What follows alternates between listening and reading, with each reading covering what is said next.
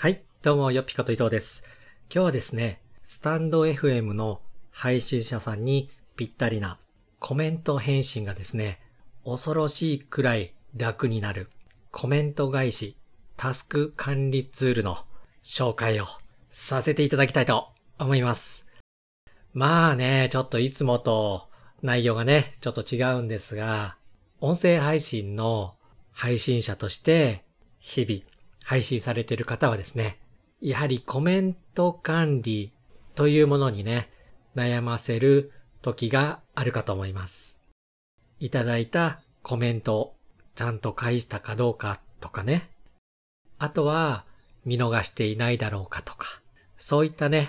悩みなんかもあるかと思います。正直なところですね、スタンド FM さんの方では通知欄が少し見づらい。フォローや好きの通知などと一緒にね、コメントも入ってきますので、フォロワーさんが増えた時にね、いただいたコメントの通知が埋もれてしまって、わからなくなってしまう。そんな経験はあるのではないでしょうか。で、実はですね、本日紹介するツールがですね、スタンド FM でコメント管理がめちゃくちゃ管理しやすくなるというね、ツールがあるので、そちらをぜひご紹介したいなと。まあ正直ね、私も使ってみたんですが、めちゃくちゃ便利です。そして、操作性も難しいと感じることもなく、スマホでね、インターネット検索して調べ物などをできる人であればね、問題なく使えるレベルです。じゃあ実際にどんなツールなのかとかね。あとは使い方はどのように使うんだということに関してですね。なかなかこの音声で伝えづらいという部分がありますので、本日はですね、ノートの記事にしてますので、ぜひ概要欄に貼っておきますので見ていただければと思います。最初の初期設定なんかも図解入りでね、解説してますので、わかるんじゃないかなと。もしあの、わからなければ、また何かコメントなどを残していただければと思います。で本日はですね、そのツールを作った方をね、少しご紹介できればと思います。私が実際にこのツールに出会ったというか、まあそういったものがあるよと知ったのはですね、日付を見たら10月7日でした。スタンド FM の方で配信をね、何気なく聞こうとうろうろしていたら、何やら面白いことをやっている方がいるなというところでね、見てみると、そのようなコメント返しのツールを作ろうとしていると。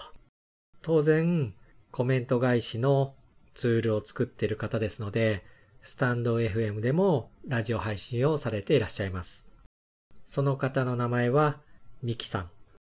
フリーのエンジニアとしてね、活躍されているということでね、 stand.fm の他には、ツイッターやノートなんかも運営されています。ぜひね、ミキさんの番組も概要に貼っておきますので、後で聞きに行っていただければと思います。なぜ今日私がね、このような話をしてツールを取り上げたかっていうと、結構ツールとかを使う機会って多いんですよね。私の場合、その時間の短縮だったり、自分でしなくてもいいこと、コンピューターや他の人に任せておいても大丈夫なものであれば、なるべく自分でしたくないというのがあります。しかしながら、こういったね、コメントをいただいて、当然ながらいただいたコメントはすべて目を通したいですし、それに対して回答していきたい。それでもどうしてもね、見落としてしまったりとか、見逃してしまったりとか、あるんじゃないかなという不安はいつも残ったままです。なのでね、たまに過去の配信文とかを遡ってコメントを見逃してないかなと作業していたんですけど、まあ正直なとこね、手間がかかったりとか、ちょっとね、サーバーが重たい時には開きづらかったりとかするわけですよ。なので管理するだけでも時間を取られてしまう。そんな状態が続いていました。で、もしですよ、その作業を何かツールやシステムで管理してくれて表記できるのであれば、私は積極的に使いたい。探している時間をですね、実際にコメントを返したり、あとは新しい配信を収録したり、そのような時間にできればね、使いたいと考えています。今回ね、それを実現というか、叶えてくれたスペシャルなツールと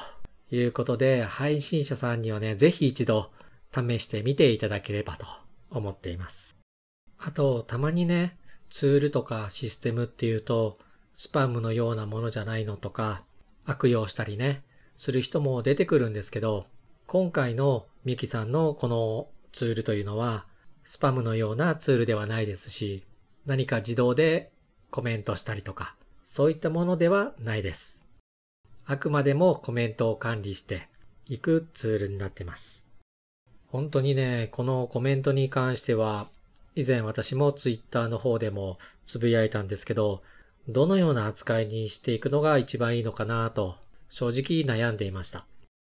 同様にコメントの扱いについて悩んでいる人もいるかと思います。実際にこのツール、システムを組み合わせてコメントとどのように向き合ったらいいのかというのもね、合わせて記事に書いていますので、いいなと、もし思う部分があればですね、ぜひ取り入れていただければと思います。やはり一番大切なのは、配信者と聞いてくれるリスナーさん。今回のね、ツールによってその距離というか、結びつきがより一層強くなっていくものであればね、素敵なツールだと。改めて思いますし、せっかくね、レター機能やコメント機能があるわけですから、配信する側もリスナーさんの声を取り入れてね、もっと配信したいなって思えたり、逆にリスナーさんもコメントを取り上げてもらえるから、もっと積極的にコメントしよう。っていう風になればね、お互いにとって非常にいい関係じゃないかなと思います。とはいえですね、今日は、あの、だらだらと話していってもどうかと思いますので、実際にどのようなね、ツールなのかというのをチェックしていただいて、で、もし活用できそうであれば、あなたの配信に取り入れていくのもいいんじゃないかなと思います。ということで、本日はこのくらいで。それではまた